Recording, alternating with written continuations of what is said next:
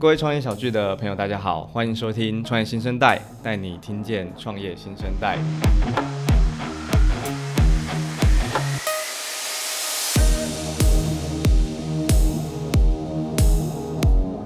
创业新生代是数位时代和创业小聚在二零二零年，同时也是创业小聚十周年推出的一个新的音频节目。那跟我们一直关注的呃社群不变，我们的。音频节目里头邀请的仍然会是新创公司来作为主角，而在每一集十分钟的时间，我们找到现在在台湾有新的商业模式、新的科技、新的技术，这些新创公司来分享他们到底怎么做到的，让他们做些什么样的服务，让各位可以在通勤时间、走路的时候用十分钟时间认识一间新创公司。那我想先邀请今天来的主角毛小爱的 Candice 跟大家打声招呼。Hello，大家好，我是 Candice 毛小爱的 Founder 兼 CEO。我本身是一个 Taiwanese American，就是台裔美国人。我毕业于 Cornell University 的 Women's Entrepreneurship Program，然后也是一位连续创业家。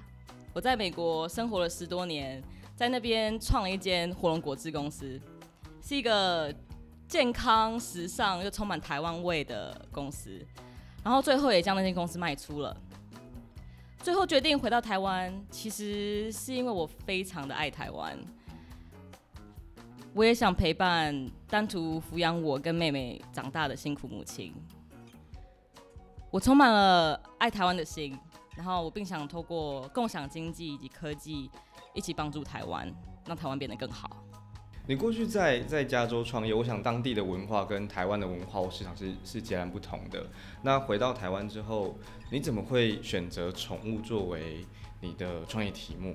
其实创业要考量的一些东西，像是我自己觉得创业前要顾虑的外在因素为 when 与 where，然后内在与因素为 why and who。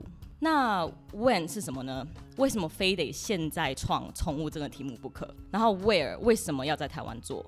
现在在台湾其实越来越多多人选择养宠物代替养小孩，这样宠物的量现在暴增，在台湾需求快速成长，supply 开始赶不上 demand。今年就是二零二零年，毛小孩的数量会正式超出人类十五岁小孩的数量，这是非常惊人的数字。然后 Airbnb 啊、Uber、Foodpanda 这些共享经济相关的平台，也帮忙了教育台湾这个市场共享经济的美好。不只是在台湾，其实其他亚洲国家也有类似的情况，宠物经济相关、共享经济相关。那外跟户呢？为什么一定要我跟我们的团队做这个题目？我是因为本身有自己有养猫小孩，他叫 Sky。然后在美国也有用类似的服务照顾他非常多年了，但是我回来台湾之后发现找不到类似的服务可以让我照顾 Sky，然后价位合理又离家近方便的模式。我在美国呢也有与许多动保团体合作过，还有产业也有成功创业的经验。刚刚有提到做的火龙果汁，我们刚我刚好在台湾呢也遇到一些非常非常厉害的人，非常强的行销导达人，现在已经创业过三次，还有写过将近二十个 App。的 CTO，最重要的是我们团队每一个人都有爱动物的心，还有想要改变台湾宠物跟养老环境的 passion。我想听众一定很好奇，那毛小爱它的平台服务究竟做些什么？Of course，刚刚提到了 when、where、why 跟 who，毛小爱的平台就是解决问题的 what 跟 how 了。毛小爱是个透过共享经济打造出的宠物服务平台。让爱动物跟有宠物经验的人可以共享爱与资源，照顾附近需要帮忙的猫小孩，并创造第二收入。毛孩爸妈呢也能轻松的在 App 上搜寻附近爱动物，然后并且有办法提供客制化和一对一照顾的人们。内容包包括陪伴、喂食、散步，还有旺喵营养营养师特调的鲜食料理、洗澡、清理、摄影、传照片、报平安服务等等。还有我们有与到府兽医配合安家兽医和美容师做到府美容的服务。毛小爱的目标是能够让每一个毛小孩被爱，让照顾毛小孩不再是一个负担。这些毛小孩会被当家人一样被这些保姆照顾，价位很合理，然后大家也都负担得起。基本上毛小爱的服务就是 CP 值非常的高。刚刚提到的这个平台服务，那我们就发现，那所以里头有保姆嘛？那保姆他们是呃，你们是怎么样筛选的？又怎么样让其他的消费者呃信赖这些保姆他们到付的服务？因为我觉得那个是自己有养毛小孩，那别人到你家，他他们怎么相信？尤其在呃网站上面，我们看到你有特别强调是合法有保险，可不可以跟我们？也谈一下这个跟平其他平台有什么样的差异？有，其实非常多人都有跟我们提到这些论点，怎么样相信这些人？为什么我要相信这个另外一个养动物的人？为什么要相信这个保姆？为什么相信这个美容师？因为现在负面新闻其实非常的多，大家都很害怕把猫小孩送到宠物旅馆，怕被美容师虐待，所以我们的筛选机制也是特别的严格。所有要成为猫小爱保姆，然后保姆就是有包含那些有美容服务的照顾服务、散步服务，那些都叫做保姆。都得通过五官的严格审核。我们第一件会做的事情是确认他们的身份，我们会看他的证照以及身份证，确认他是个真的人。然后也会，他们也得要通过训练考试。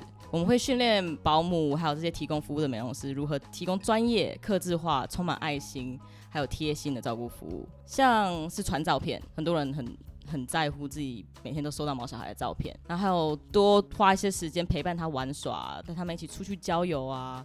给他们刻制化的保健营养品等等，甚至还可以帮忙清理环境跟浇花。会，我们会多加加这些贴心的服务，然后他们还得通过考试。呃，考试是我们的线上考试，都跟怎么提供客制化服务有关，还有怎么提供好的服务。他们还要跟我们一对一面谈，保姆们还要。预约一个时间，跟我们毛小爱的专业专员谈他们的照顾宠物的经验，还有他们多么爱毛小孩的心情，会跟我们分享。我们还会跟他们签署合约，所以所有的保姆都会跟我们签居间合约，这样子才有办法保障所有使用者的权益。然后呢，我们还有一点有点 cheesy，就是他们得通过我们爱的认证。我们会在保姆同意下看保姆他们在社群上 po 的照片啊、文章，还有加入的社团等等，确认他是不是真心的爱动物。这有点，我们现在在用这个数据，在收集这个数据，以后我们应该会用 machine learning 的方式自动做判断。然后台湾有一个很大问题就是信任问题，在美国的 Rover 比较没有这个问题，但在台湾和其他保守的国家有，所以要让一个陌生的人进到家里。服务一定要跨过这个信任门槛，所以我们做了以下四点。第一点是我们会让他们家访，先认识彼此。台湾的人有的就是人情味，这个其实是一个很棒的优点。当家访聊天认识过后，就会其实就很容易就会信任彼此。这个也是一个我们的特点，使我们成为一个有互相信任基础的平台，也让养毛小养毛小孩的人可以成为现实中的朋友。加上我们有一个公开、公正、公平的。评分机制也可以先看到这位保姆的评价。我们还会办许多线上活、线下活动和建立社群。我们常常办好玩又疗愈的活动，像是呃一个月前我们办了一个狗狗郊游日，然后下周我们要办一个猫奴一起做猫抓板的活动。我们会让大家互相交流，然后在活动的期间内会推荐在场的保姆给大家。还有一点是朋友介绍 （referral）。其实只要是朋友介绍，信任的门槛根本就是完全消失了。所以我们在下一个版本就会 launch 一个介绍机制，让介绍和被介绍的朋友都会得到奖励。现在其实还有一个在规划中的商业机密，是一个 Life 的回报功能。几个月后会上架一个可以让保姆 Life 回报给毛孩爸妈小孩状况的一个 Life 机制，然后大家就敬请期待。还有一点是保障，我们所有的使用者都会受到完善的保障。所以毛孩爸妈如果对服务不满意，可以向客服啊申请要求退费。如果保姆在照顾过程中不幸的发生任何意外，我们也有合作的行动兽医，刚刚有提到可以帮忙，也有国泰的宠物险保障到所有透过平台预定服务的毛小孩爸妈和毛小孩，然后保姆的服务皆为合法，这些都是一般宠物旅馆或其他平台没有全部提供的完整保障。然后宠物险方面也是我们我们是全台唯一有提供的。像刚刚听聊聊这么多，最后是不是跟所有听众啊？跟听众分享一下，最后他们怎么样找到你们，然后使用你们的服务，可以从哪边找到你们？其实只要 Google 毛小爱或是 App Store 找毛小爱就可以找到我们了。然后 FB 的社群也可以多多关注，一起来参加我们疗愈猫抓板活动、交友活动等等。谢谢大家。今天很谢谢 Candice 可以参与呃创业新生代毛小爱，就好像是毛小孩的第二个家人。然后我想创业小区会持续找到。呃，不同的新创公司在空中跟大家分享他们正在做的事情。